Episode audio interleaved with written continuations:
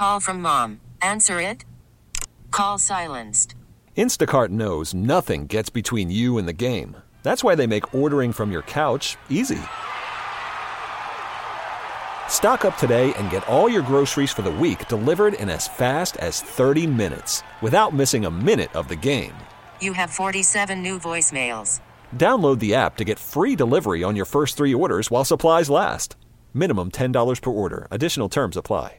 Listen to every M L B game live. In the deep left center field, it is high, it is far, it is gone. Stream minor league affiliates. The Midwest League home run leader. And watch the best baseball highlights and look-ins on M L B Big Inning. M L B At Bat is your all-in-one live baseball subscription for only three dollars and ninety-nine cents per month. Deep left field, it's gonna go. Alvarez ties the game. Subscribe to At Bat within the M L B app today. Major League Baseball trademarks used with permission.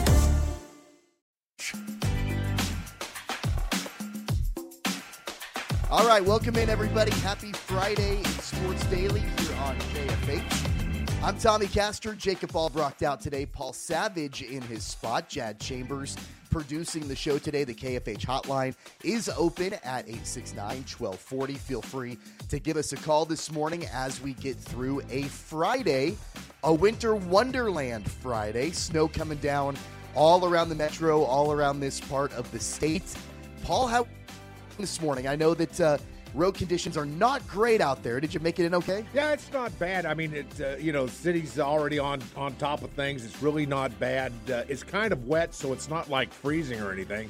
At this point, I don't know about what's going to go on this afternoon, but everybody slow down, take a little time. Tommy, I think you'd agree with that. Let's just take our time. We'll get through this, and everything will be just fine. There's no need to be in a hurry.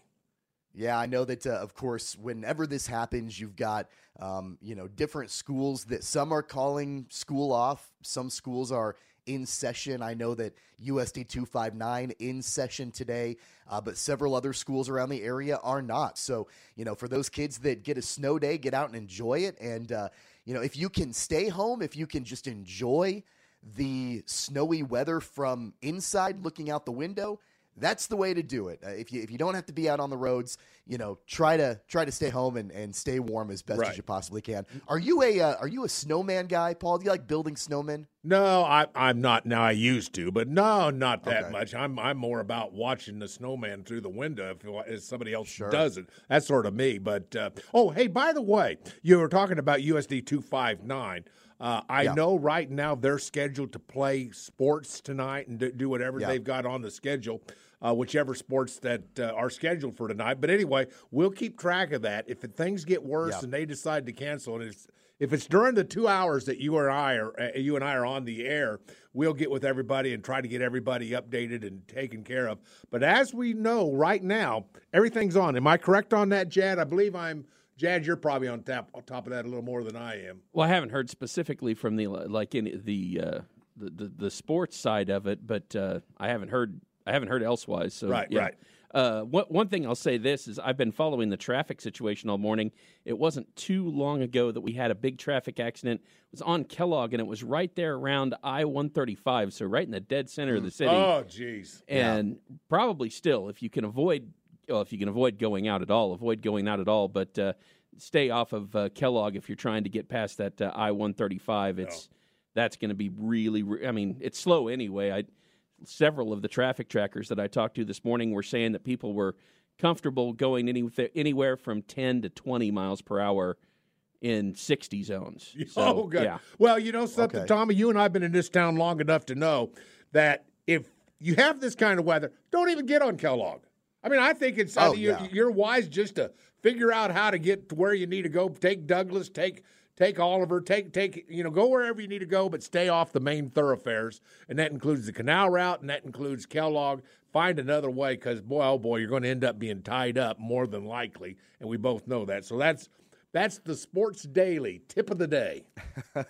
Yeah, back in the day, I used to uh, work on the west side, but I lived on the east side, and so when we would have bad weather like this, I mean, I would, I would do everything in my power to stay off of Kellogg. I, and I didn't care if it took me another fifteen or twenty minutes right. to get to work. Yes. I was going to take the back roads. I was going to take Central. I was going to do whatever I needed yeah. to go through downtown. It didn't matter. but I was going to stay off uh, the elevated roadways. Yeah, and yeah. so we would definitely encourage that. And, and like Paul mentioned, if we get any kind of update about the local uh, U S D two fifty-nine, the City League sports events that are scheduled for tonight, we will definitely pass that information along. On the program today, we've got a lot to get to. Will Howard has a brand new home. We alluded to it yesterday on the program, but it was made official last night. We will talk about that. We've got our Friday football picks of the week to get to. We'll give a preview of the national championship game on Monday night between Michigan and Washington. Take a look at the N F L slate, and we'll talk to the voice of the Wildcats, Wyatt Thompson, in our very next segment. But Paul, let's kick things off with Shocker basketball last night. It was the conference opener for Wichita State inside Coke Arena. North Texas, the Mean Green, came into town and gave Wichita State a twelve-point loss inside Coke Arena. Final score, seventy-four to sixty-two. I followed along with this game, Paul. North Texas came out of the gate really strong. They started off the game great, shooting the ball. Wichita State couldn't match that. And then it was kind of a comfortable lead for North Texas throughout the second half that the Shockers could never overcome. Right, and it was a it was an interesting game. I'm not saying it was necessarily a fun game to watch, uh, but I watched nearly the entire game, and uh, I, I enjoyed my time in in in uh, the Roundhouse, uh, at least from a television perspective. And you know, it's kind of interesting because there's some good things and some bad things, but there seems to be more bad things than good things. Now, am I making aspersions upon Coach Mills? No, no, I'm not going to do that, because this is still a basketball team in the works. Uh, this is a team that's still going to have an imprint by by Coach Mills and this coaching staff. But there are some things that are glaringly uh, off with this team. In particular, uh, great defense is one of them. I mean, we have been around Wichita State basketball for years and years and years. And the one thing that Wichita State has always done, and that goes back to the days of the Bakers and the, the you know, you know, I could go run up and down the, the, the roster of, of ex-Shocker players, and that is tenacious defense. Now, I don't know how many games over the past fifteen or twenty years have been won with defense. And, uh, you know, defense still wins championships, Tommy. I don't know if you believe that. You know, I really don't know if you believe that. I personally, as a as a football coach, at least from that pros, uh, uh, perspective, I believe defense wins. Defense wins games. Defense, as they say, wins championships. And right now, Wichita State does not play that that that you know, real tedious type defense where they bear down, hands in passing lanes. You know, you break down, you, you, you, you know, you're, you're in a great defensive stance. All the things that, that you learned in middle school basketball, it seems like sometimes the Shockers do, sometimes they don't. But, uh, you know, defense is the main concern for me. Now, the shooting, I mean, I guess that's a problem. And, I, and, and, and they were abysmal last night. I mean, uh, at one point, one particular player, Uh, North Texas uh, North Texas was outscoring Wichita State by himself from the three. You can't yeah. have that. Tommy, come yeah. on now. You know, you and I both know you can't have that.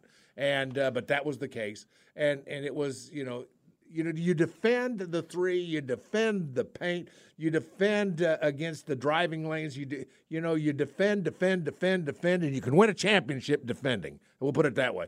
And and we're not and we're not quite there. Now, I'm convinced that Coach Mills will get him where he wants to go. Uh, and I think it's going to take a little bit of time. It's going to take a little bit of effort with regards to him recruiting another class or two of the kids that he wants and is comfortable with. And he's going to go get those kids. I, there's no question in my mind Coach Mills is going to go find those kids. And by golly, he's going to say, you're going to break down, you're going to get your hands in the passing lanes, and you're going to defend. And I think it's going to happen. But that's – that was my major takeaway. Obviously shooting, obviously rebound. There's a lot of things. Okay, I got you. But for me, the overall thing is I just sort of watched the game as a fan, defense. And and I don't know I don't know if that would be part of what you would say or not, Tommy, but please please add on to what I'm saying. Well, I mean, I think that you're you're right when it comes to the defense not being where they want it to be. But, I mean, beyond that, we know the shooting woes of this uh, Wichita yeah, State team. Yeah. They've not shot the ball particularly well this entire season, and especially... Well, I know what, what Tommy was going to say, but it's basically that, you know, you're going to have to shoot the ball at some point. At one point or another, you're going to have to shoot the ball. And Tommy's exactly right. There's no question about that. You know, the main thing that I see with this Shocker team is, is how do you overcome poor shooting? Well, you defend, and then, you know, things will happen... In in in the in, in in a sense that you know, once you start defending, it makes it tougher to score and, and, and get those good threes, get those open looks. You you you press those kind of things, you, you, and so you go for that. All right, we're going to take a break right now. We've got a little bit of things going on. I'm sure it's weather uh, uh, related. We'll get to it. We'll be right back. This is Sports Daily right here on K F H.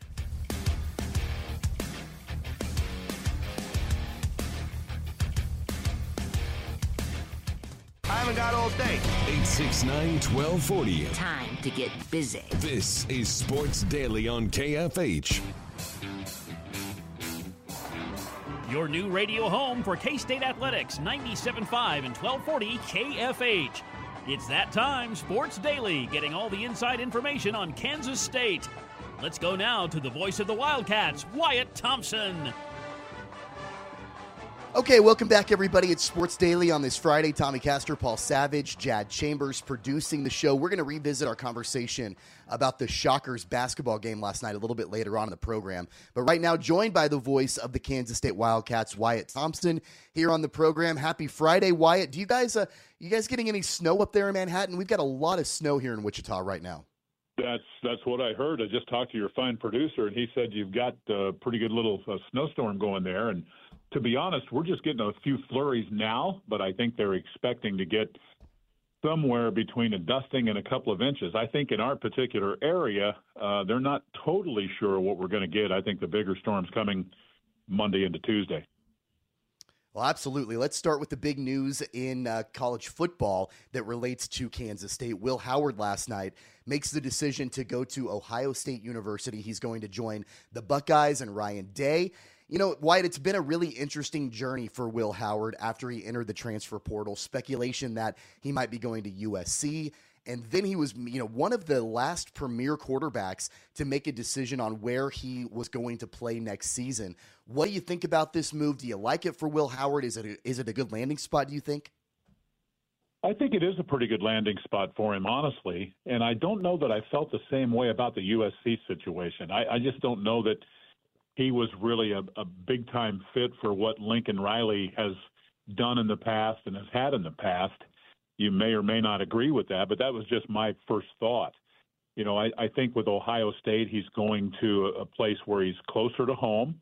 I don't know how important that might be to him because I don't think it's all that big a deal, but he's going to a really good football team, and with his experience, Uh, I think he could enjoy a lot of success there. They they have a really good football team and program, as you know, so I, I think it'll be okay for him. I really do. You know, Wyatt, I've got to ask the question, is it a six- or seven-digit deal that he's getting at N I L? How much is it taking to get him to go to – how much is it taking to get him to Ohio State? I don't mean to be, you know, curt with this, but by golly, yeah. sometimes I, I'm curious. You know what I mean, Wyatt? Well, I think we all are, Paul, to be honest, and I, I, I kind of get it, but – I wish I had the answer for okay. you. All right. Uh, All right. What, what I would what I would tell you is would be only a guess. Don't know that I want to do that, but okay. let's just have fun with this for sure, a second. Sure. Do you think it's more six or closer to seven? I think I, it's closer I to seven. It, do you really? I really do. I, I yeah, I think it could be. Um, I, I just don't have a real feel for that. Uh, originally, when he went into the portal, you know, he was one of the first guys, of course, and one, one of the first guys that was talked about nationally, uh, even kind of in the in the early lead on those boards um, w- with uh, quarterbacks available. And there have been so many land in other right. spots first.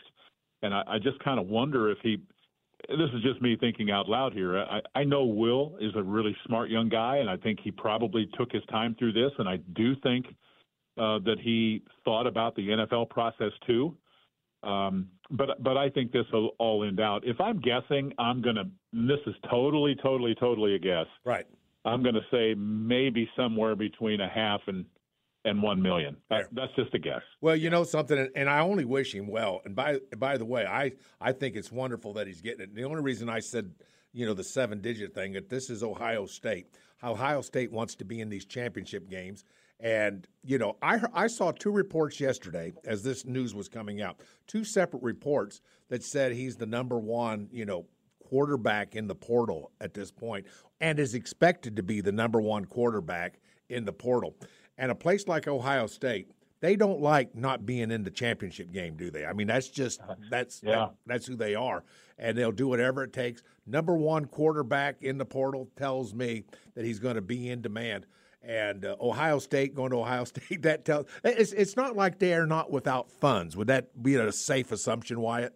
Oh, my goodness, yeah. Yeah, absolutely true. And, and, and you know, I, I think every place that really had interest in him, you could probably say that about. That's just, that's just kind of the world we're living in right now.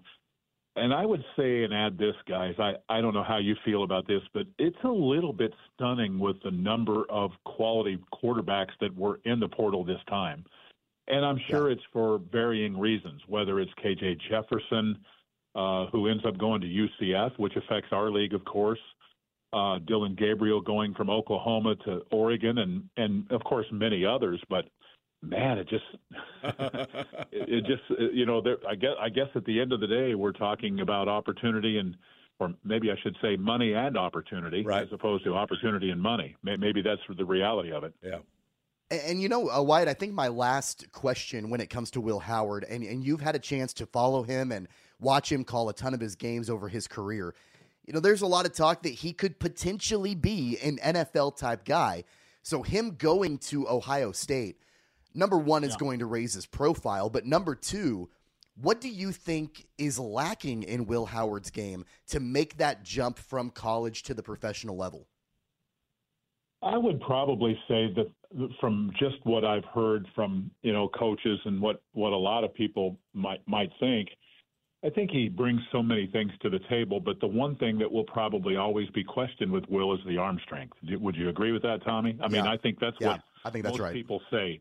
I think he's got really, really good football smarts.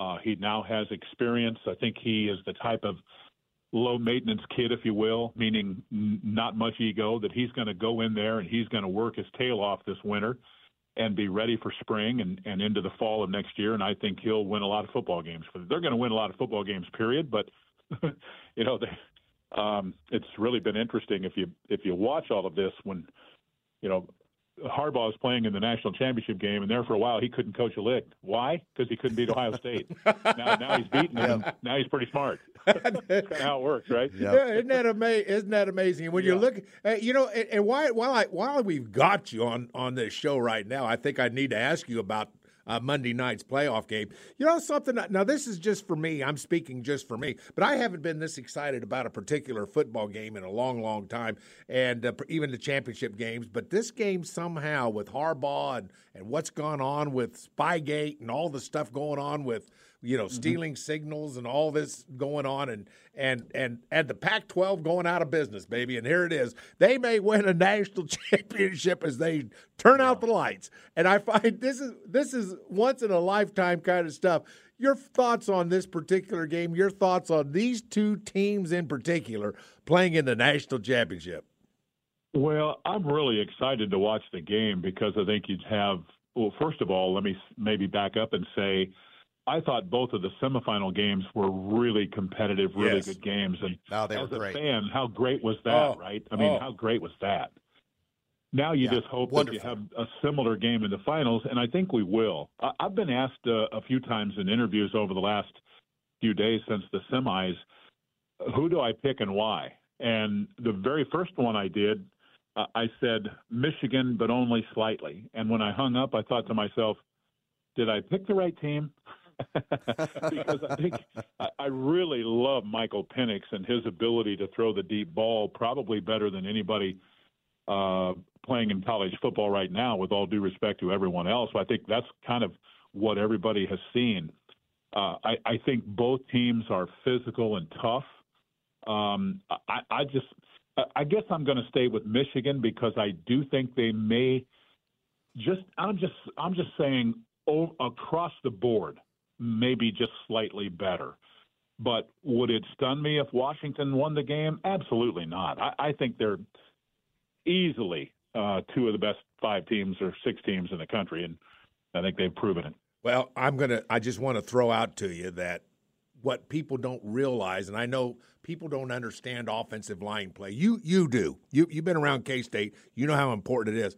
Listen, Wyatt, Washington has one of the best offensive lines in the country.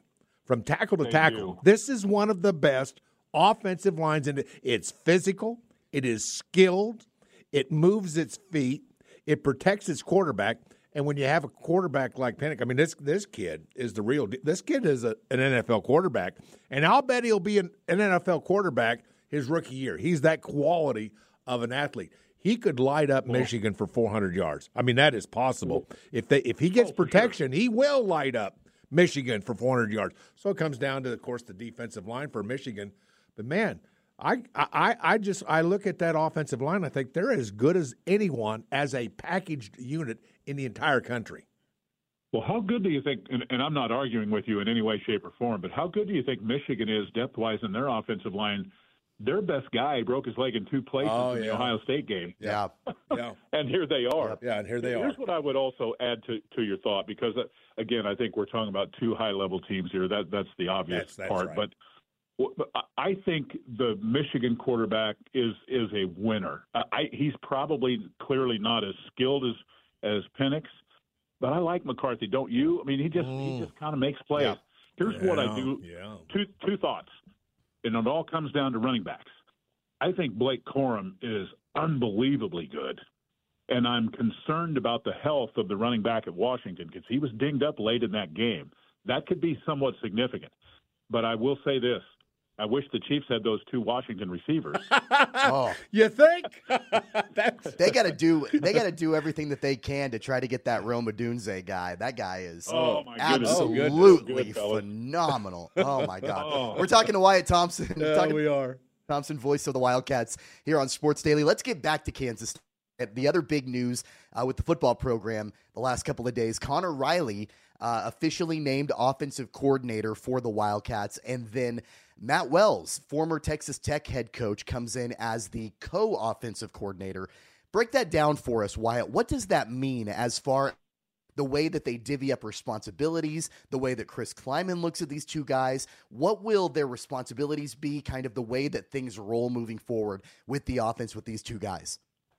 Well, I think we talked briefly last week um, about the job that, that Connor Riley did, and I think by his own admission, he felt like play calling wise, um, the third quarter wasn't his strength, but for the rest of the game, I thought he was really good in his first time. I, I think you guys would probably concur with that. Yeah, yeah. I, I think he's a fantastic football coach from the standpoint of, you know, his position and the development of those guys that we've seen here in his five years here. And I don't just mean Cooper Beebe. I, I think if you look at those guys, just rave about how far K T Leviston came in his time. Uh, same with Hayden Gillum. And we've got some younger guys coming in that I, I think are going to continue to, you know, keep moving that tradition forward. Um, and I won't start naming a bunch of guys, but just suffice it to say there are a few that they're really, really um, enjoying coaching right now, and their time's coming.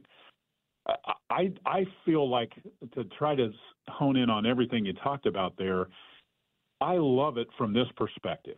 I think you've got an O-line coach who's ready to be a coordinator, who has a, a, an intense understanding of run game, and then you hire a quarterbacks coach who has a who's been a head coach, who has worked with some very, very fine young people over the course of his time.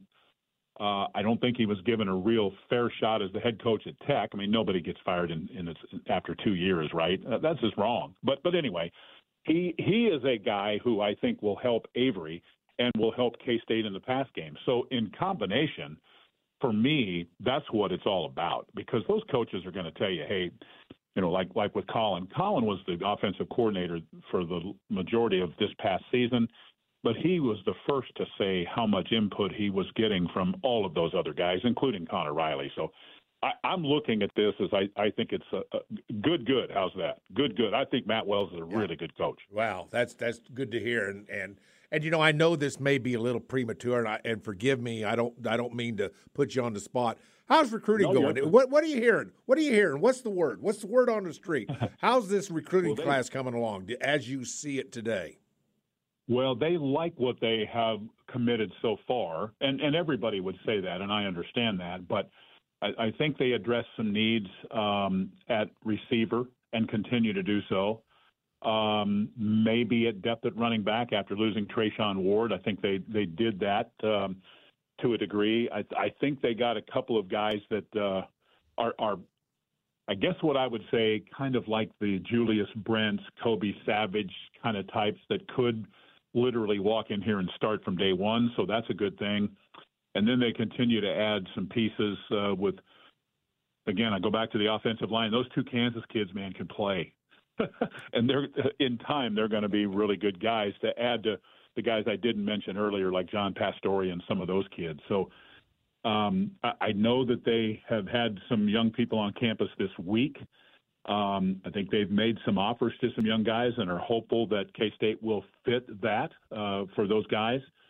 And I just think this is just me talking here, uh, just me.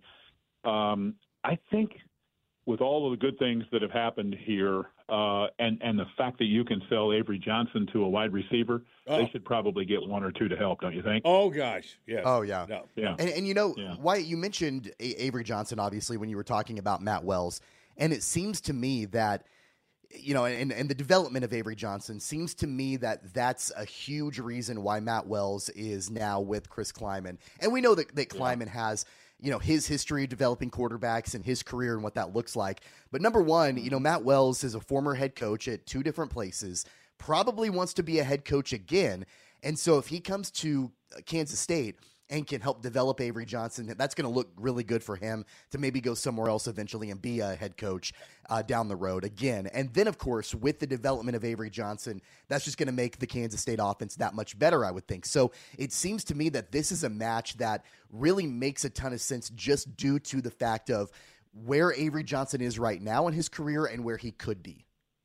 Oh, Tommy, that's perfectly said. I, I, I mean that sincerely. I think that's a great take because I think, Matt, If, if if you really kind of study some, and I know some people on social media put, uh, you know, Jordan Love, the Packer quarterback, out there and things like that. Yeah. And, you know what? You say what you want, but numbers don't lie, right? I think he walks in here knowing that, uh, you know, he's got a special piece in Avery. Uh, that that's that's really really good. Um, I, I just think that uh, you're probably also accurate in that, you know, the guy's good enough that he'll be a head coach again at some point. Will it be a year down the road or two? That that's the unknown factor there. But I, I just I know this. I, I've had conversations with, with Coach Kleiman uh, about Matt Wells over the course of time, from the time he got the job at Texas Tech through you know him um, being announced here, and you know. You always want to put together a staff that you know is going to work hard and do things the right way and are going to be really high level uh, at what they do. And I, and I, I think Matt fits all of those those marks. Yeah. Hey, uh, Tommy, you mind if I move to basketball? I'd, I got, yeah, go I'd like it. to get to a little bit of basketball. You know, uh, just a couple of weeks ago, Wichita State and, and, and K-State played uh, in Kansas City. And, and Wyatt, you know, I don't think I've talked to you since that particular game, but I just wanted to get your take because you're so highly thought of. You know, for me, it's always been important that K U and K-State both play Wichita State, and it looks like we're going to have a meeting of the minds between two head coaches who have coached with each other at Baylor at the same time, who like each mm-hmm. other, respect each other. It looks like to me K-State and Wichita State want to play some games in the future. I hope they do. I hope they get that done. How important is to you to have K-State playing a team like Wichita State, the only other Division three Uh, or Division One team uh, between the three teams in the state of Kansas? How important it is to you to see that game for Kansans? Well, I think that's the key right there at the end of what you said. For, this has always been, guys, and you know this. I mean, you don't have to be here very long to understand the history of of these three schools in basketball, right? Right. I mean, it's, it's just kind of what it is. This has always been kind of known as a basketball state. It's gotten better in football with, with Kansas State and Kansas. There's no doubt. But I think when you look at the, the history of these programs, uh, that's what stands out. Coaches, players, you know, commitment, facilities, uh, results, all of those things are what they are. And and so I have always felt that that's a good thing when they're playing. And why not? It's different now, too, with, with the Shockers being the in the American. um, from my perspective at least. I mean, it's it's such a good league, and we're going to get a look at U C F here coming up, and they they had been in that league, and I think they're, you know, this league is stacked, and they're nine and three, and nobody's talking about them, and I suppose, you know, they could struggle in the league, but in studying them, um, they have length, they have depth. Um, in their wins, they're getting thirty points on average from their bench.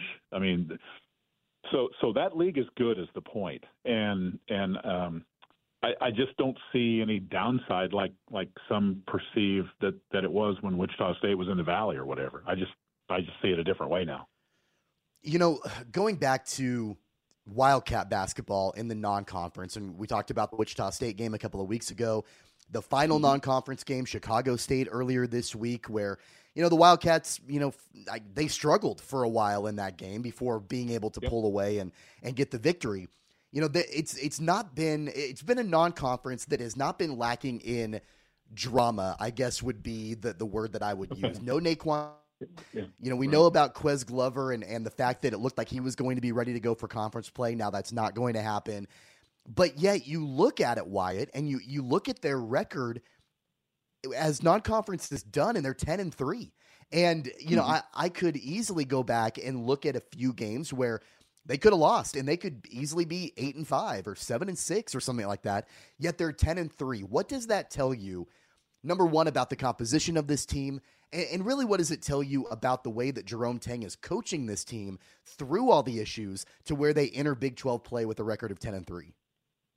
Well, you covered a lot there, and I'm I'm excited to talk about this because I think you can look at it in a lot of different ways. But I, I think first and foremost, aside from the Nebraska game here, I think K-State, just in terms of what I thought they could potentially accomplish, they're probably pretty close to, to what I thought. I, I thought they would beat Nebraska here and be eleven and two, uh, if I'm being honest, or in that vicinity. I think what you have is a situation where you do have a coach who's really working uh, with this staff diligently to, to, you know, bring these guys along, much like he did last year's team. But this team is different than last year in, in, in that they don't have the explosive scoring and the athleticism and the, you know, the pro ability of, of Keontae and Marquise. And yet, I, I think we've seen stretches against some of the better teams that when K-State is playing well, they're more than capable. Um, but then we've seen, like what you described perfectly with Chicago State, that, you know, would lead some people to be concerned. You know, it is concerning that they're shooting just thirty percent as a team from three, as one example. It's a good thing that what they've done for, for, for my money uh, in rebounding the basketball compared to what they were a year ago. So you just have to keep grinding. And I think this is a team that, first and foremost, I think Coach really likes these guys. They're, I think they're all cut in, and, and they're gonna they're gonna fight and compete.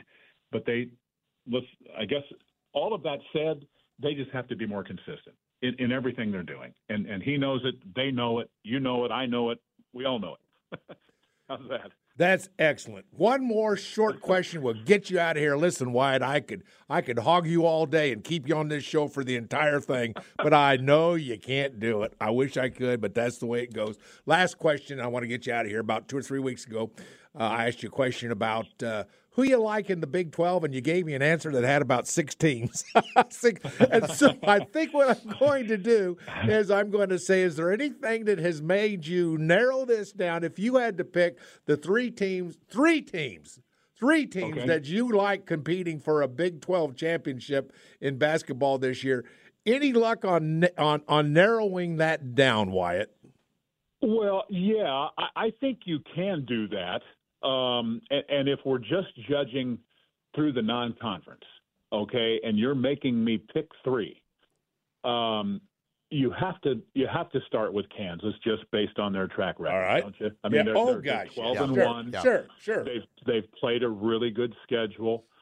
Uh, I think next you have to go with Houston, right. and I don't think most people would be real surprised with that. And the next team that I'm going to say may surprise you a little bit, and that's B Y U. But but because, yeah. uh, you know, I, back in back in the old days, I, I, I'm pretty familiar with B Y U and how they play basketball and how tough it is to play at the Marriott Center and all of that. They have a really good coach. They have a really good fan base. And the most important part is that they, they have length and they can shoot the dog out of the three. I think they are really yeah. a good team, and they are going to be dangerous in this league. Wow. So I just picked two teams that are newcomers. How dumb is that? Or uh, yeah. is that? I don't think Love it's that. that dumb. I don't think it's that Love crazy. That. But, uh, but it, so, teams are good. Houston is really good defensively, guys, and I mean they are. Oh, my, well, you guys know you saw them well, in the American, but they are they beat you up. Yeah, they're good. Yeah. Well, with that coaching staff, yeah. what do you expect? That's how they got to the bank, is with defense. Well, that's yep. true. You know, they used to say when Frank was here, Frank Martin, that uh, K-State's best offense was uh, going to get an offensive rebound because they weren't going to make enough shots, but they get a ton of offensive rebounds and putbacks, and they're like that to a degree. They uh-huh. they really guard, they really rebound, they have some depth, um, and, and and boy, they have talent too. That's that's the other factor, yeah. and they play so hard. Yeah. Well, Kansas State. Their Big twelve play tomorrow against U C F at home. It's a five o'clock tip. Wyatt, you're going to be on the call. What are we expecting for the call? What are you expecting from the game? Anything that uh, we want to point out before we, we get that game going? Well, I do think, like I said before, U C F is probably a little bit better athletically than, than I thought they might be studying here in the last few days for the game. They do have a lot of length. I'll give you an example. Omar Payne is their starting five-man. He's six ten and two thirty, but they've got a couple of guys come off the bench in Ibrahima Diallo and also Tierno Silla. Both of those guys are, you know, seven foot six eleven. Um, and th- and then their guard play has been their their point guard is not a scorer. He's more of a distributor, just kind of rock solid kind of guy. It comes down for them, uh, I think, to make shots. They're not the best shooting team. Uh, but if they make shots, and, and I guess a lot of people could, could say, hey, he's describing K-State too. Um, so it's all about, at the end of the day, you can talk all you want, but it's all about putting that basketball through the goal. And, and uh, I think tomorrow it's you hope K-State's the, the better at that. Five o'clock tip-off, four o'clock pregame. You'll be able to hear Wyatt and all the action right here on K F H. Looking forward to it, Wyatt. As always, thanks for your time. We appreciate it. Have a great call tomorrow. Thanks a lot, guys. Great talking to you. Happy New Year, man. Happy New Year to you as well. It's Wyatt Thompson, Kansas State Wildcats, here on Sports Daily. If you missed any of it, make sure to go back, uh, K F H radio dot com or on the free Odyssey app and hear all of that interview. We're going to step aside. When we come back, we'll get back into our conversation that we had at the beginning of the show about Shocker basketball falling last night to North Texas inside Coke Arena. We'll do that on the other side. I'm Tommy Castor along with Paul Savage and Jad Chambers. Sports Daily Cup.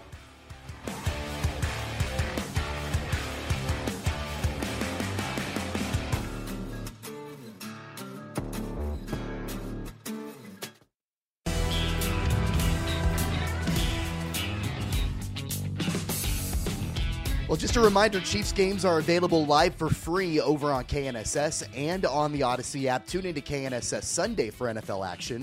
The Chiefs on the road in L A to wrap up the regular season against the Chargers, or simply download the Odyssey app and search for K N S S at kickoff. We will pick that game and a bunch of other N F L games and the national championship game in college football coming up at the start of next hour in our Friday football picks. But Paul, before we wrap up hour number one here on Sports Daily, very briefly, let's go back to our conversation at the top of the show about Shocker basketball. Of course, losing by twelve at home in the conference opener against North Texas, final score seventy-four sixty-two. And really, you know, I mentioned it at the top. The shooting woes, we know that's been an issue for Wichita State, especially in the month of December, carrying on into the month of January. Outside of Colby Rogers, they really don't have a weapon to shoot the basketball, and teams know that. They can clamp down on Rogers and make sure that, you know, he's not getting his shots off. And then at that point, there's really no other way. So I don't know exactly what it's going to take and if it's going to come along in conference play. But, man, they've got to develop another shooter that can go out there and take some of that burden off of Colby Rogers. Well, that's the key at this point right now. I mean, we as much as we talk about defense, I mean, you can defend, defend, defend, but you still got to put the ball in, in the basket. And right now, I mean, you know, you're basically uh, looking at a team that's even struggling at the line. I mean, they they missed yeah. twelve, twelve free throws last night. Oh, by the way, what was the margin of victory? Oh, it was happened to be twelve points. I don't know. I don't know what that means. All I'm just saying is, you know, nobody hits one hundred percent of their of their of their free throws, but you know, you hit a, a, nine or ten of those free throws out of the twelve misses, and you're in this game. You know, the whole game, the complexion of the game changes. So, you know, you've got to shoot, and and right now the Shockers are are really struggling. thirty percent, thirty-seven percent from the field last night. They were twenty for fifty-four uh, from from regular uh, field goals. And seven of twenty-three, you know, thirty percent, uh, thirty point four percent to be exact, from the three-point line. You just got to do better. Come on, Tommy. We both know, yeah. you know, you and I aren't exactly, you know, the, the smartest guys in the world, but we certainly understand you got to make baskets to win basketball games. That we do know. Well, and yeah, look, and, and we know this team is never going to shoot lights out. That's not who they are. That's, That's not right. the way they, they're That's made right. up. That's not their composition. Mm-hmm. And you mentioned it before that it's, you know, still a team, a work in progress. And you mentioned recruiting classes down the road and that sort of thing. That's all true. But also, this is a game that, you know, last night that I thought the Shockers should have won. Uh, I mean, it's it's a it's an opponent in the conference that you are fairly similar to as far as where you rank in KenPom. It's a game that you go will probably go back on in March and think, man, that's a game that maybe Wichita State should have had. Right. They were never really in it, though. They got down at one point over twenty points, could never really get it back, and they lose by twelve. It's a quick turnaround for the Shockers, and conference play is now in full swing. They're on the road this weekend at Temple. We will talk more about that game a little bit later on in the program. We're going to step aside our final break of hour number one. When we come back, our Friday football picks, Paul and I will give them to you. We'll tell you what Jacob's picks are for this weekend. That and a whole lot more. Hour number two on the way. It's Sports Daily. Hang on.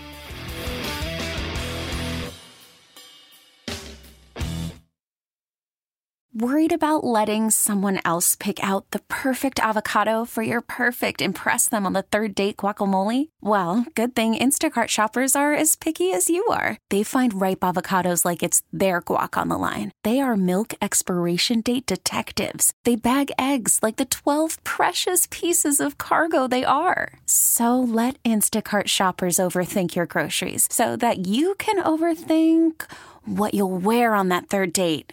Download the Instacart app to get free delivery on your first three orders while supplies last. Minimum ten dollars per order. Additional terms apply. Now with the M L B app, you can get baseball your way. Pick your favorite team, your favorite players, and get customized highlights, stories, and breaking news right on your home feed. Follow the action with Game Tip, where three D replays add another dimension. Plus, notifications can keep you connected to every pitch, every hit, every game. The M L B app. Baseball, your way. Download it now for free from the App Store or Google Play. Blackout and other restrictions apply. Major League Baseball trademarks used with permission.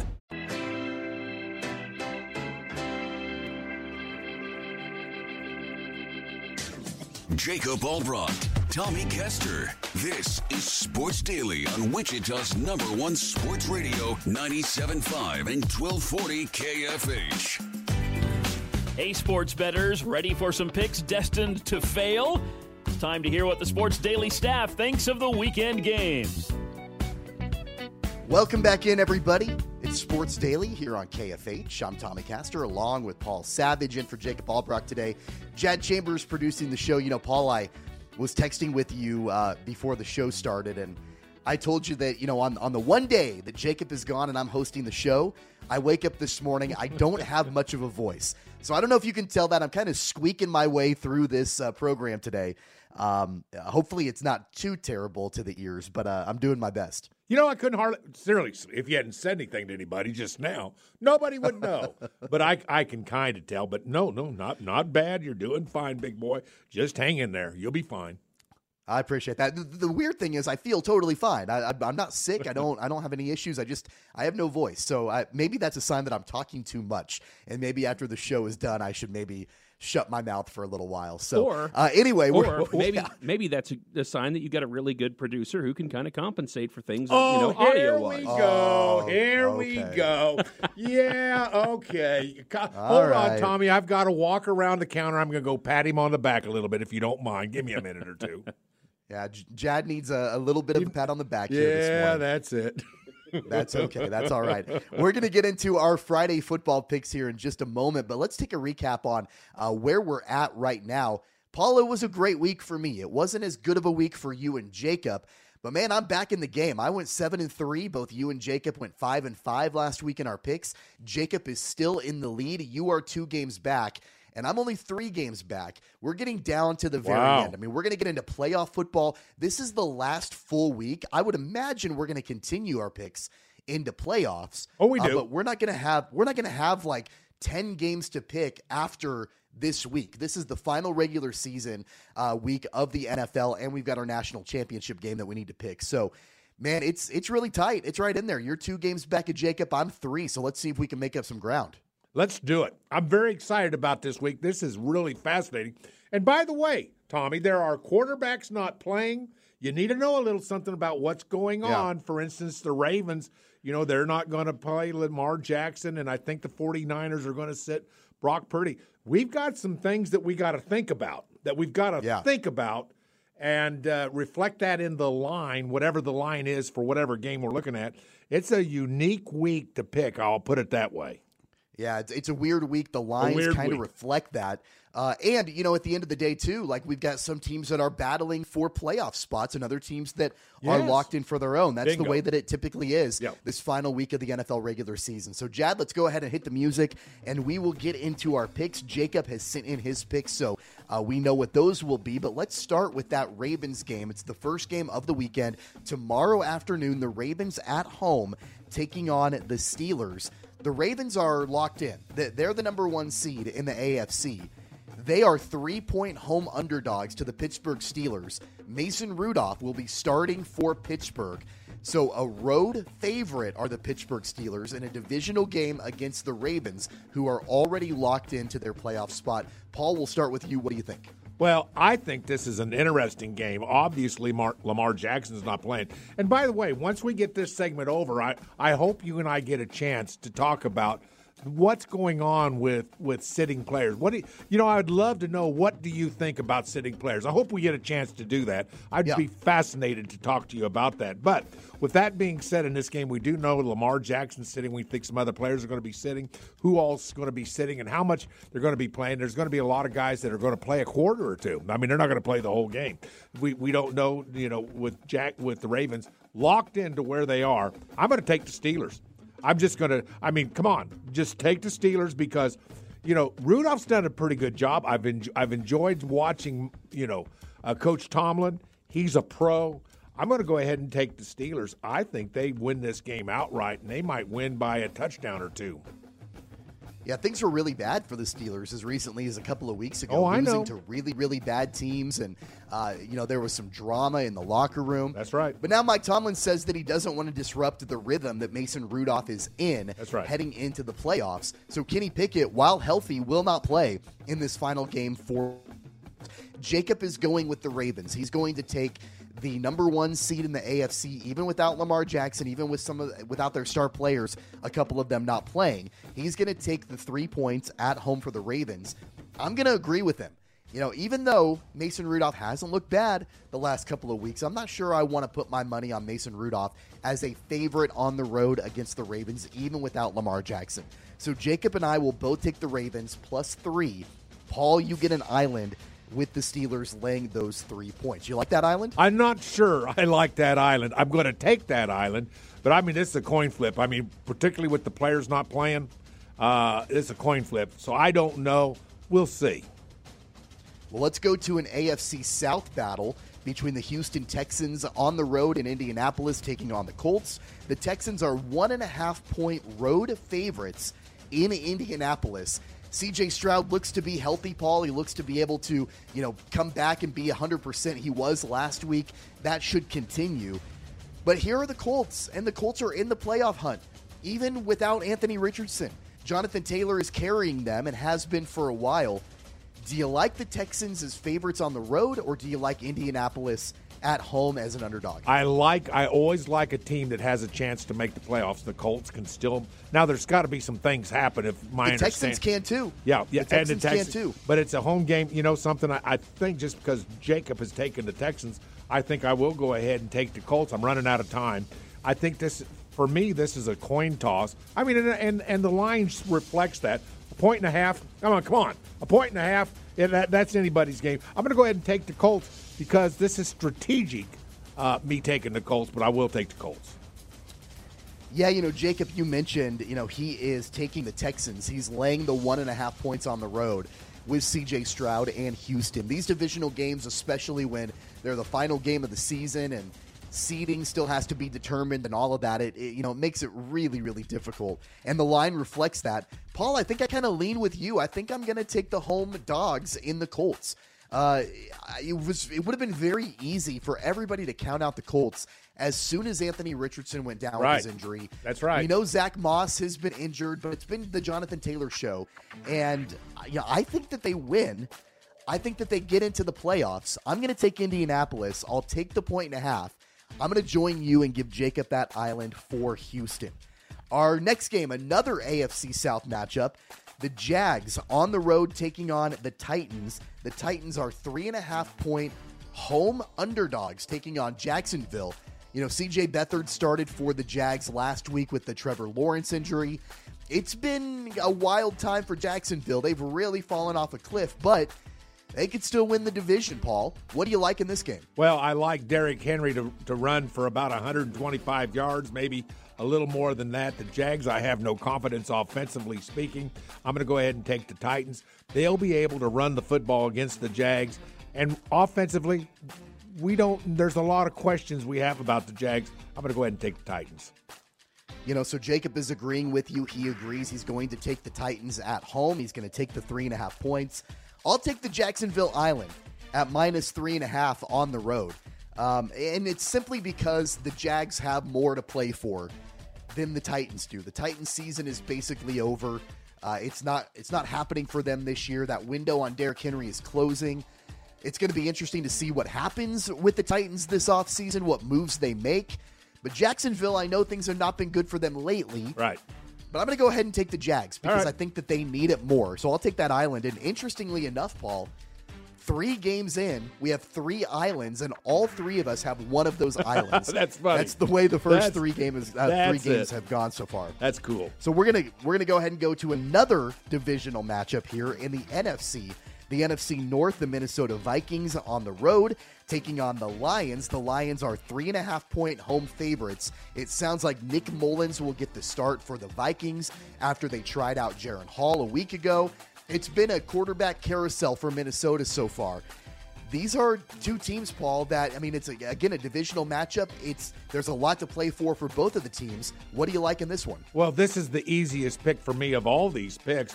I mean, let's face it, the Lions, you know, do they have a little chip on their shoulder right now? Maybe. Maybe. Sure. Maybe just a little one. You know, us against the world, us against the N F L. I think they have the right to have that chip. I'm going to go ahead and take the Lions. Of course, that's not going to surprise you. I've kind of been on their bandwagon a lot over the course of this year. I'm going to go ahead and not change course on that particular team. I'm going to go ahead and take the Lions.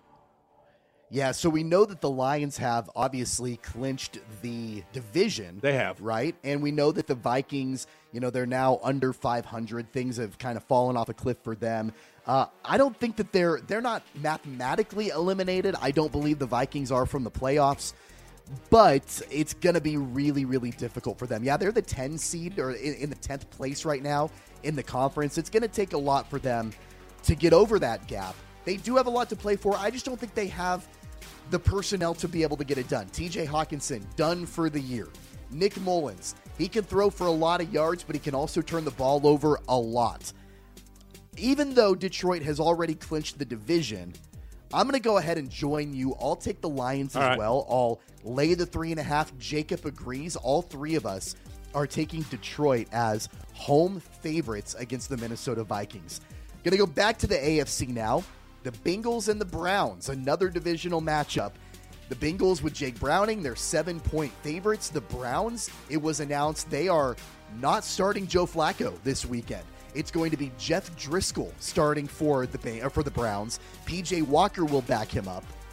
What do you think? I mean, do you think the Browns have any shot in this, or will the Bengals run all over them? You know, if Flacco was playing, you know what I'd do? I'd go ahead and take Flacco. I've really enjoyed, you know, watching that old timer play, and and and. Uh, I, I, I would take him, but but he's not playing. And when you start getting names of quarterbacks that I'm not really familiar with, and in one case I'm not sure I've ever heard of, then you got to go the other direction. Jacob has taken the Bengals. I think I'm going to join Jacob and take the Bengals as well. Uh, that's a lot of points, though, Tommy. That's a lot of points. Yeah. Browns are getting it's, seven. That's a touchdown, yeah, my a, friend. It, it's a full touchdown. That's a big number. Uh, I really debated on this for a long time because while Joe Flacco has been really good, he's not the only reason that the Browns are eleven and five. He's not the only reason that the Browns are in the playoffs. Cincinnati, or I'm sorry, Cleveland has an elite defense. They've got weapons. Uh, it's been fun to watch Kareem Hunt and his resurgence. It's been fun to watch Jerome Ford and Amari Cooper, who didn't play last week. I'm not sure his status for this weekend. But they've got a lot of different weapons, David Njoku. There's a reason why the Browns are eleven and five. So I wonder if there will be that big of a drop-off going from Joe Flacco to Jeff Driscoll at quarterback. This is what, the fifth quarterback that the Browns have started this year? Yeah. They started Dorian Thompson-Robinson. They started P J Walker. They've started Deshaun Watson, obviously. Now Joe Flacco and now Jeff Driscoll.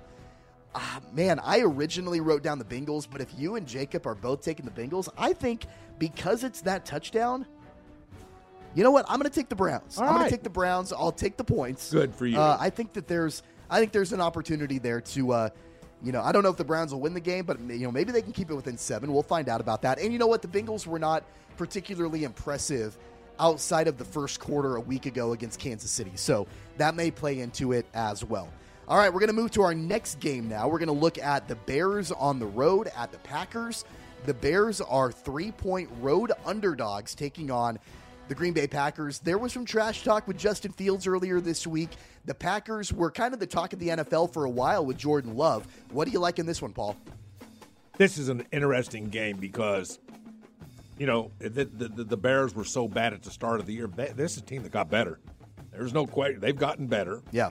And the Packers are basically the same team that we thought they would be at the beginning of the season. I mean, they're not world beaters, but I mean, I, and, and I find this a fascinating number.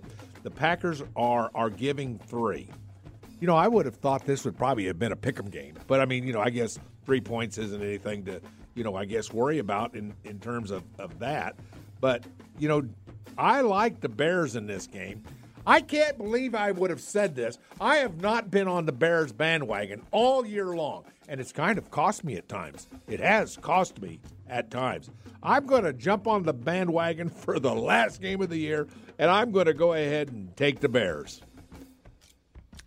Okay, so the Bears are officially eliminated from playoff contention. Right. They will not make the playoffs. That's right. But in the N F C. But they're on a mission. I get the sense that this is a team that does think they've gotten better and are playing for next year. That's the sense that I have.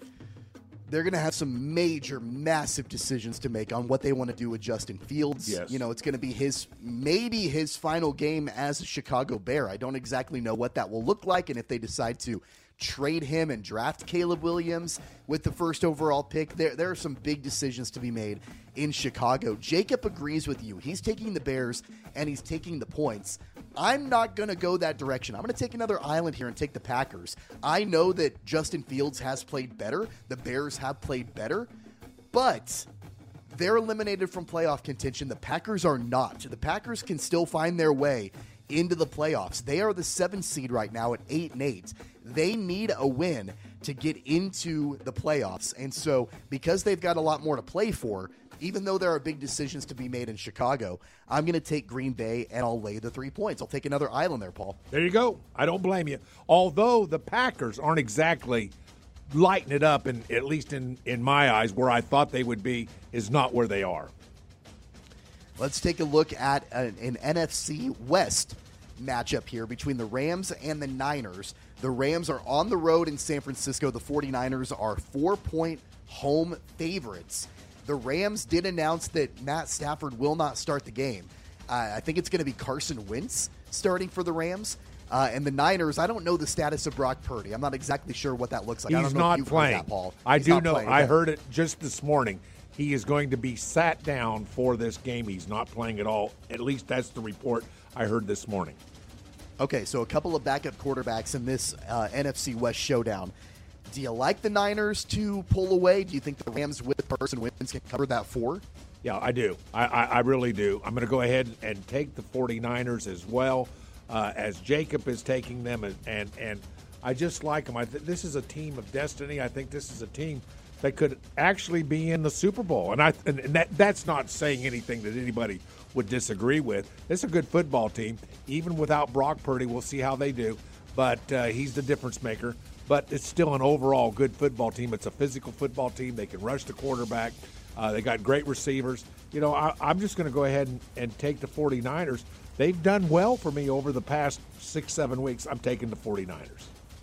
Yeah, Jacob agrees with you. He's taking the Niners as well. I'm going to take the 49ers also. The Rams have been a fun story all year. They're sneaky good. They have been at times this season, but not with Carson Wentz starting at quarterback.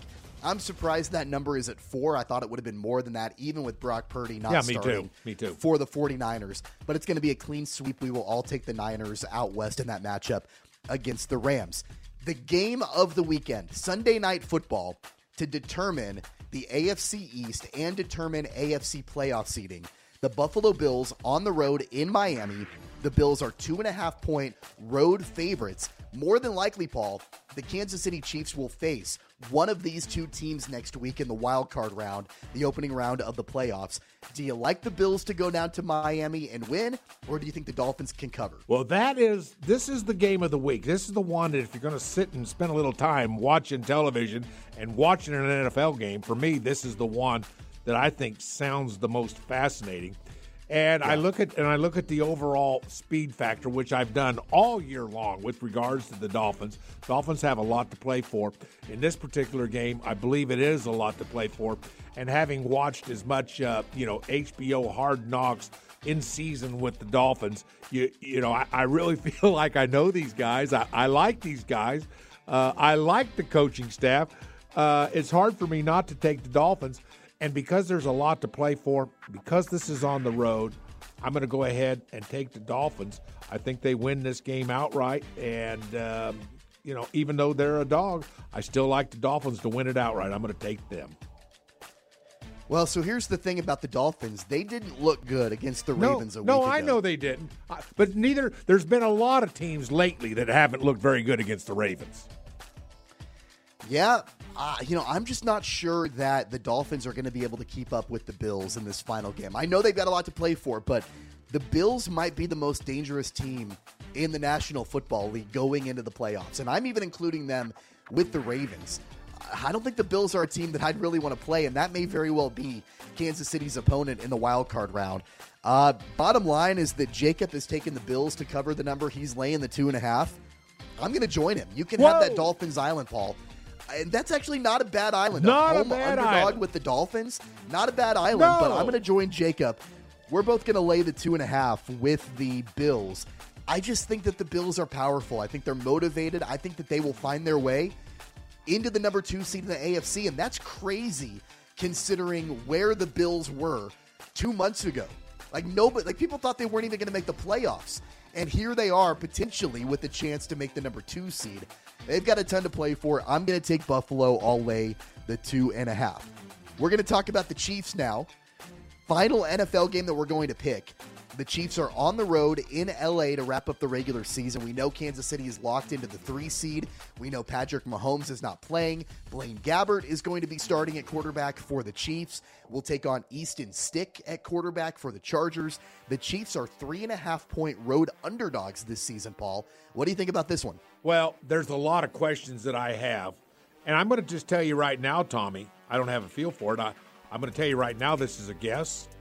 I don't know what's going to be right. There's going to be some guys sitting, some guys not playing. I'm going to go ahead and take the Chiefs just because I don't have a feel for it, because overall we know that they can still defend. I, I and I'm not sure that I'm a fan of the Chargers. I think I'm just going to go ahead and take the Chiefs, and basically I'm guessing. This is a guess for me. I'm sorry, Tommy. I wish I could tell you I had some insight as to why I'm taking the Chiefs, but I'm just guessing. I'll take the Chiefs. Well, it's the first game since twenty eighteen that Blaine Gabbert will start in the N F L. Right. So it's been a long time. So, there, I mean, there's really no data to back it up. Right. There's really no way to know how he's going to play. And then, again, we don't even know exactly who else will play for Kansas City. Will Travis Kelce play? Will he sit? I think he's like sixteen yards away from another one thousand yard receiving year. So will he start, try to get that, and then sit down? I don't know. I have no idea exactly how it's going to play out. So because I have no data, I'm going to join you. I'll take the Chiefs. I'll take the points.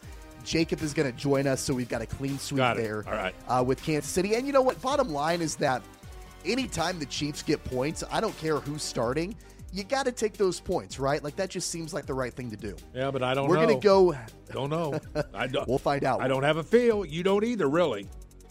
We're going to go into uh, the final pick into college football, the national championship game on Monday night. Washington, the Huskies, are getting four and a half points, taking on Michigan. We talked a little bit about it with Wyatt Thompson last hour, Paul.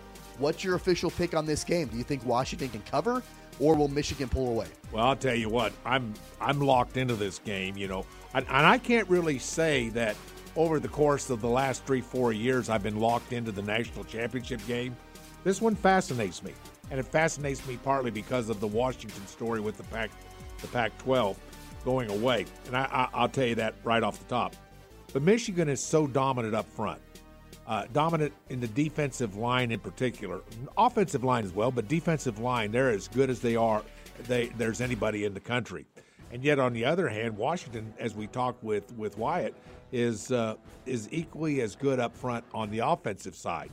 I'm going to take Washington because I think if these two elements of this football game negate themselves and the Washington offensive line can give Penix the, the, the time that he needs, he can light up Michigan.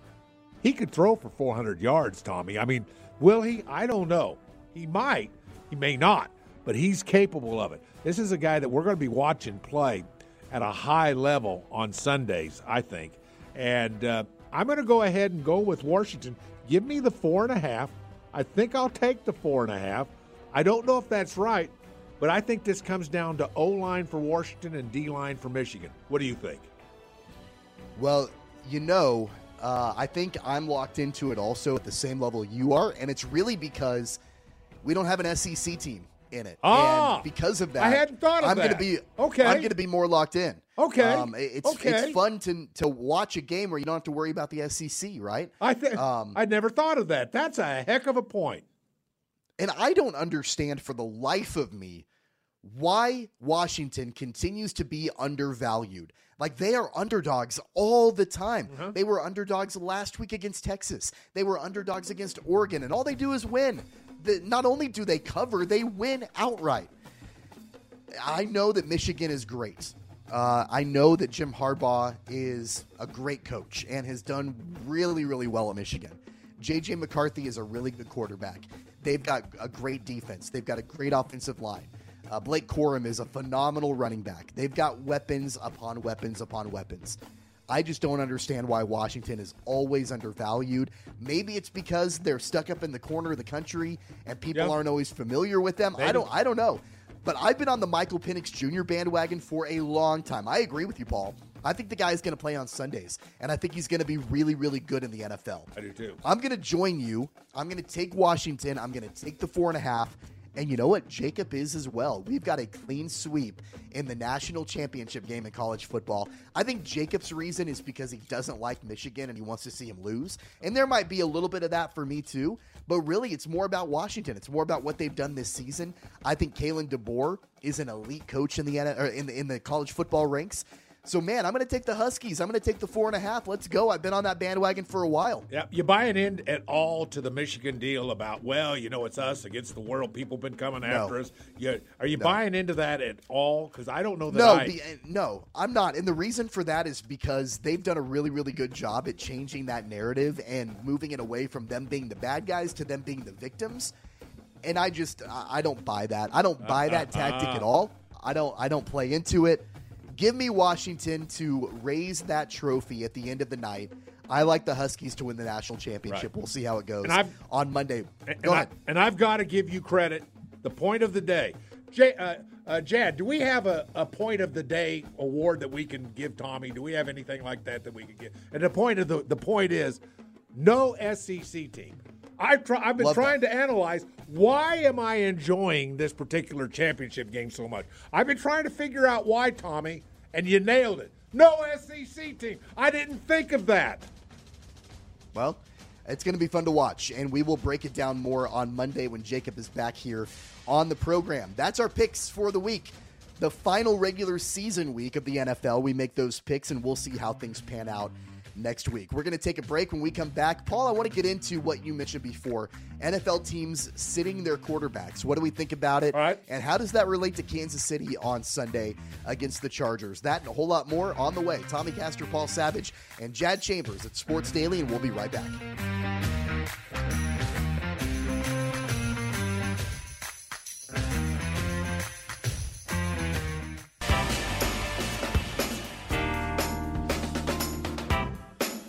Welcome back, everybody. It's Sports Daily on K F H. I'm Tommy Castor, along with Paul Savage, and for Jacob Albrock, Jad Chambers producing the show. The K F H hotline is open the rest of the way at eight six nine, one two.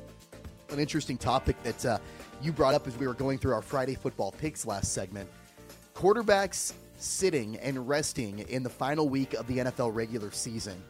I know that depending on the team, there are usually mixed feelings on that, but overall, as we go into this weekend, does it make you more or less interested in the games if you've got a backup quarterback playing, like, you know, being able to watch these guys that maybe we're not always used to seeing play? Or are you kind of over this weekend and, and you're not really paying attention? You know, that's an interesting question, and I'm not sure how to answer that, because part of it is, part of it says, you know, as you know, to buy a ticket to an N F L game, you know, you're looking at a hundred bucks to what, a thousand bucks? I mean, I mean, you can really drop some big money on N F L games. And if you're a season ticket holder, you're buying full price tickets for the last game of the year, aren't you? Particularly if, let's say, you're a Ravens fan and you have season tickets and you just dropped three, four grand, you know, per ticket, and you got three or four tickets, uh, spending significant money, and you don't get to see your star quarterback play in the last home game of the season. I guess I'm, I'm with you when it comes to, to, to wondering about that. So from a fan's point of view, I wish they would all play. But I'll tell you what, I'm also a football coach, Tommy, and I understand that there are games that really have no consequences, and there's yeah. a lot of bad things that can happen in a game. I mean, let's face it, a guy could be standing in a in a pocket that looks like there's plenty of protection, and a guy goes down, he's forced to the ground by an offensive lineman, he slides into the knee. You and I have seen it happen a hundred times. So I'm very, very concerned about the health of a quarterback, particularly heading into the playoffs. In the last week, you've already got your spot. You've got, you're in the playoffs. Uh, maybe you're playing for home field. I don't know if it's still im- that important. But I'll tell you what, I take care of who got me to where I'm at right now, and that would be my quarterback. I'm sitting my quarterback. Probably sitting my running back. I might be sitting some offensive linemen. I may play the offensive linemen a couple of series, maybe a couple of quarters. But I'm sitting a lot of people. I'm going to get them healthy. I'm going to keep them healthy. I don't buy into, you know, sitting two weeks. You know, you you hear these these these coaches, and I know you've heard the quote, well, I don't think anybody ought to be sitting. And I, I guess it came from the head coach at San Francisco. He says, nobody should be sitting for two weeks. Well, in the N F L, nobody's going to sit for two weeks. You're going to practice. You're going to get out. You're going to stay active. You're going to go to meetings. You're going to watch film. You're going to be a part of the lives of your teammates. Nobody's sitting out for two weeks. You're there. So I'm just saying, you know something? I would set them out. If I'm in, if I'm coaching in the N F L, I'm setting an, I'm not taking one small chance with a Brock Purdy, for instance. Yeah, I mean, I wonder, like, how much this impacts the viewership for all the games this weekend. Well, it's got to, doesn't there are, it? It's got well, to. There are enough There are enough games that do really matter. Right, right. Uh, that, that really do, you know, the Bills and Dolphins, for example, um, the Lions and Packers. You know, there are some games out there that really do have playoff implications. Those will be the games that, you know, I'll probably lock into. It doesn't change a whole lot for me, though. I'm still going to watch the Chiefs play. I'm still going to be locked into that game. You know, I'm, I'm probably going to be locked into every game as much as I can be this weekend. I'm going to watch the Ravens and Steelers tomorrow, even though the Ravens have nothing to play for. The Steelers do, you know, so I'm, I'm going to be locked into those games. You know, I just wonder overall, though, we're probably going to be seeing a significant drop in viewership this weekend for the N F L. That's an issue for the N F L. That's an issue for advertisers on the N F L, right? I think so. You, you know, you've got you've got a ton of eyeballs traditionally on the N F L, but this has always been an issue that the N F L has ran into. And I don't really know if there's a way to fix it. Look at the N B A, for example. You've got star players in the N B A that rest all the time. And the league had to intervene and say, you can't rest players like this because it's it's hurting our product and it's hurting our viewership. And fans are showing up and they're not getting a chance to see their favorite players. It's a little bit different in the N F L because we're talking about one week. We're talking about the final week of the regular season before we get into the playoffs. It was this way when the teams played sixteen games. It's this way when they play seventeen games. And the teams that are locked into their playoff spots, I don't blame them. I don't blame them for sitting their players. Now, when it comes to the Kansas City Chiefs, I mentioned it before. I don't know if we're going to see Travis Kelce try to get to his thousand-yard yes. season. I don't yes. know if we will. I'll bet you, you will. You think we will? I think, yeah, there's there's a pride element in that. I mean, you know, guys like Travis Kelce have a pride, have a pride in their craft, have a pride in what they're doing. And I and I honestly think that to a guy like him, A thousand yards is a big deal. It's a significant number, Tommy. That, you know, if you're a receiver, a thousand yards, that's that's the number. That's the number well, you're it keeps, looking. It keeps it keeps the streak alive. Bingo. You know, he's Bingo. done a thousand yards for multiple years, and it right. will keep that streak alive. And he's only sixteen away. Right. You know, if he was a hundred away, oh, I, I know, get that. No, might, no, you're yeah, right. Might you're not right. be worth. He yeah. all he needs is one catch, right? And, and like, then maybe start he the sits. game off. Yeah, then maybe he yeah, sits. You know, design, and I know coaches do this a lot, your opening drive of a game, they script it out, right? That, every that happens play. a lot. Every play. Every single play. So script out, you know, a couple of plays that are designed for Travis Kelce to try to get him those yards and then put him on the bench. And, and that's the other thing too, Paul, with the N F L is that a lot of these players have different incentives for hitting different milestones, and they're They're going to need, some of them are going to need to play this yes, weekend yes. to hit those milestones to get that extra money. Chris I, Jones yeah, can I give you- is a half, he's a half a sack away right. from making quite a bit of money, right. but I'm not sure we're going to see him, uh, you know, when it comes to this weekend with mm-hmm. the Chiefs game. Yeah, and, and a good example of that is Derrick Henry. I mean, you know, with the Titans, you talked, we talked about that earlier in, in, in the show with our picks, and Derrick Henry is, he's in the last last year of of a contract. How he comes out, particularly, he, he needs some more numbers to show that he can still play versus his thirty years of age. And it's a big, you know, Derek Thomas, I mean, Derek uh, Henry's going to play hard. He's going to play hard this weekend. He's got some things he's got to show. And, and so I get what you're saying. You know, one of the interesting things, too, is, you know, you talk about the N F L and how how they want all of their play, great players to play. But you know something? You talked about, well, you, you, I almost thought you insinuated where the N F L has to put its foot down and say, you're going to play these guys. You're going to play these guys. No. You're not. No. You're, oh, you're not. I, no, I don't. No, I don't think that. I mean, oh, I don't okay, think that they okay. can be, I don't think that they can be heavy-handed in that way. I'm okay. not sure that there is a good solution. And maybe the N F L, they're at a point where they just kind of throw their hands up in the air because it happens every year and they say, look, it is what it is. You know, we got to get these players rested for the playoffs. And so even though a lot of our marquee players are, are not going to play, uh, we just have to kind of deal with it. Right. That might be the case. But, I mean, I do think that there probably is some legitimate financial implications for guys like Lamar Jackson and Patrick Mahomes no to question. not play in these games. Well, and I don't I don't know if there is a good solution. Well, I wouldn't let them play in the game because the we're at the playoffs, you know, and you play yeah. the game to win. I think I've heard that quote before in the N F L. You play the game to win. And so when you when you look at, at at that kind of thing, you know, right now, you play the game to be ready to play in the playoffs. That's because right now right. you're getting ready to go to a part of the season where you play, you win, you play on, you lose, you go home. And and nobody wants there's only going to be one champion, and you got to go, you got to be strong, you got to be ready to play. And I would set anybody who is His, his, who it's possible to play it, it, it, with regards to, and I know you've got to suit up X amount of guys, play them a series or two. This would be like a preseason game. This might be like let's say the last preseason game, you get a, you get a series or two, and boom, now you're going to start playing younger guys. I think it's smart if you're already locked into your place with regards to uh, with regards to where your seed is, who you, where you're going. Are you on the road? Are you playing at home? I guess you consider those kind of things.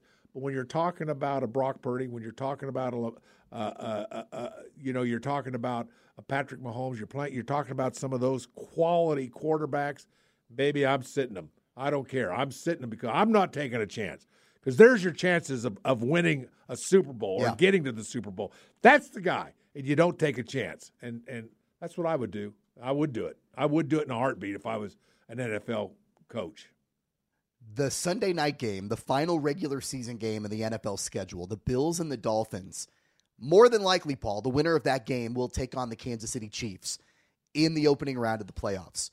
If you're Andy Reid, you're the head coach of the Kansas City Chiefs, would you rather play the Buffalo Bills or would you rather play the Miami Dolphins? I think I'd rather play the Bills. And, and let me tell you why. And, and I know a lot of people are going, Savage, you're crazy.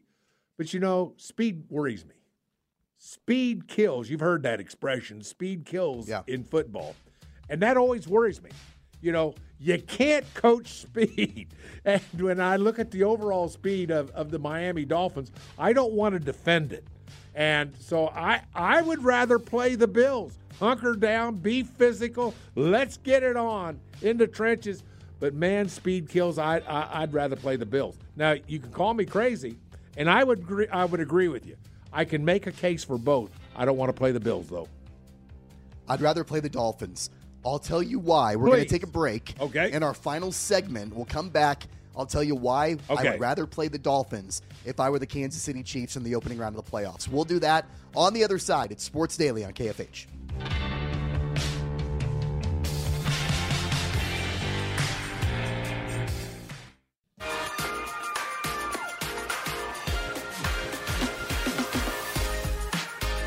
All right, continuing on our conversation about Kansas City in the playoffs, more than likely it's either going to be the Buffalo Bills or the Miami Dolphins, depending on the winner of the Sunday night game. Paul says he would rather play Buffalo. I'd rather no. play Miami, Paul. Oh, yeah, I'd rather play Buffalo. That is correct. That You'd is rather correct. play Buffalo. Yes. I'd rather play Miami. And the reason for that, number one, the Chiefs have already beaten Miami this season. They have not beaten the Buffalo Bills. That's number one. That's point number one. Well, good point. Number two is that if you look at the forecast for next weekend in Kansas City, it's going to be really cold, and there's probably going to be snow. Uh, it, it's that kind of cold weather playoff game at Arrowhead. Which team is more accustomed to playing in that weather? The Buffalo Bills are. Uh, I, you know, they, they can adapt to that sort of thing a little bit better than Miami can, I think.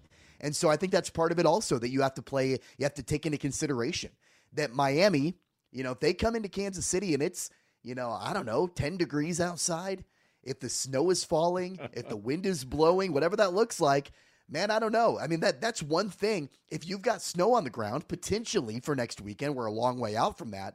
But if you've got snow on the ground, potentially, you think that speed that Miami has can be slowed down a little bit dang, with snow on the ground Tommy, and the wind blowing? Dang, that is two great points in one show. I don't think that's ever happened on this show before. Congratulations. That's two great points. You own it, man. That is a great I, point, I though. Seriously, that. that's a good point. I hadn't thought of that. As a matter of fact, let me just I'm, I'm going to look. Let me look at, at let me look at my weather deal here real quick. I'm just going to look at the ten day. Let me see what what next weekend brings. Oh shoot, Sunday's uh, high's going to be sixteen. You're going to have, go. yeah, the high, and that means you could probably have, you're right, that's a week from Sunday, high of sixteen, yeah. That's playing into your scenario. That's, Tommy, you done it, man, you done it. Two great points. That's never happened with Jacob, has it? Um, I mean, I think he's had two great points before, like maybe in the, the span of a year. Like if you take the entire year, he's probably had one or two. Um, oh, that's horrible. Shame on you. Come on now. no, I, look, I, I, I think that oh because Buffalo Buffalo has caught their stride a little bit in, in the last few weeks. They've got things figured out. Uh, Josh Allen is playing better football. He's not turning the ball over as much as he had been. Uh, and so I think that all of that combined, you know, it tells me that I'd rather play Miami. Yeah, I would yeah. rather play the Dolphins. Well, um, and I, you know, I just, and the thing about the Dolphins too, they're fairly one-dimensional. Um, you know, they've got a really good offense. I don't think that defense is that great. You know, they gave up a bunch of points to the Ravens last week. And so if I'm Kansas City, I would rather play a team that I've beaten before. Right. I'd rather have Tyreek Hill come back to Kansas City and play right. in the wild card round than take right. on the Buffalo Bills. Right. Um, now, that being said, though, I don't care if you're playing Buffalo or if you're playing Miami. If you're Kansas City, you've got to have a better offensive output. You've got to lean on Isaiah Pacheco. You've got to lean on the defense. By the way, we're talking about the playoff game, but the game on Sunday, when they uh, go on the road to L A, I don't want to see Isaiah Pacheco at all. I don't want to see him on the field at all. You rest him, you get him healthy for that wild card game. I don't want to see him get any carries. I don't care if you got to go with Clyde Edwards-Helaire. I don't care if you've got to have Michael P. Ryan come up from the practice squad. Those are the guys that should be running the ball for the Kansas City Chiefs this weekend, because you've got to have Isaiah Pacheco fresh for the playoff game. I agree. I agree one hundred percent. Take care of, of this team. Get them through this week. This is basically a survive and advance type situation. Get through yep. this week. Let's get to the playoffs.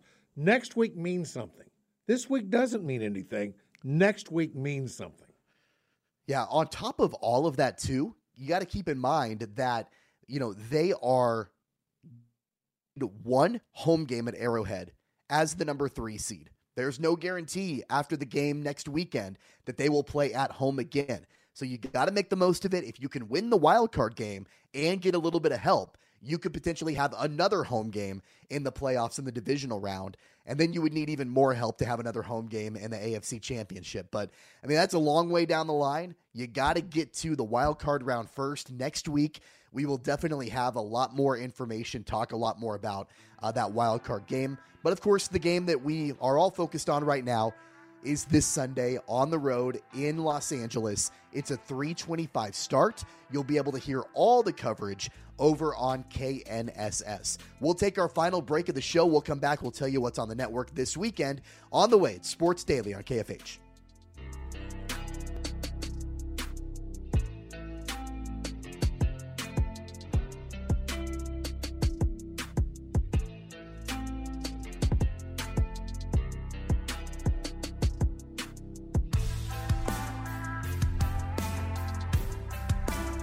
Listen to every M L B game live. In the deep left center field, it is high, it is far, it is gone. Stream minor league affiliates. The Midwest League home run leader. And watch the best baseball highlights and look-ins on M L B Big Inning.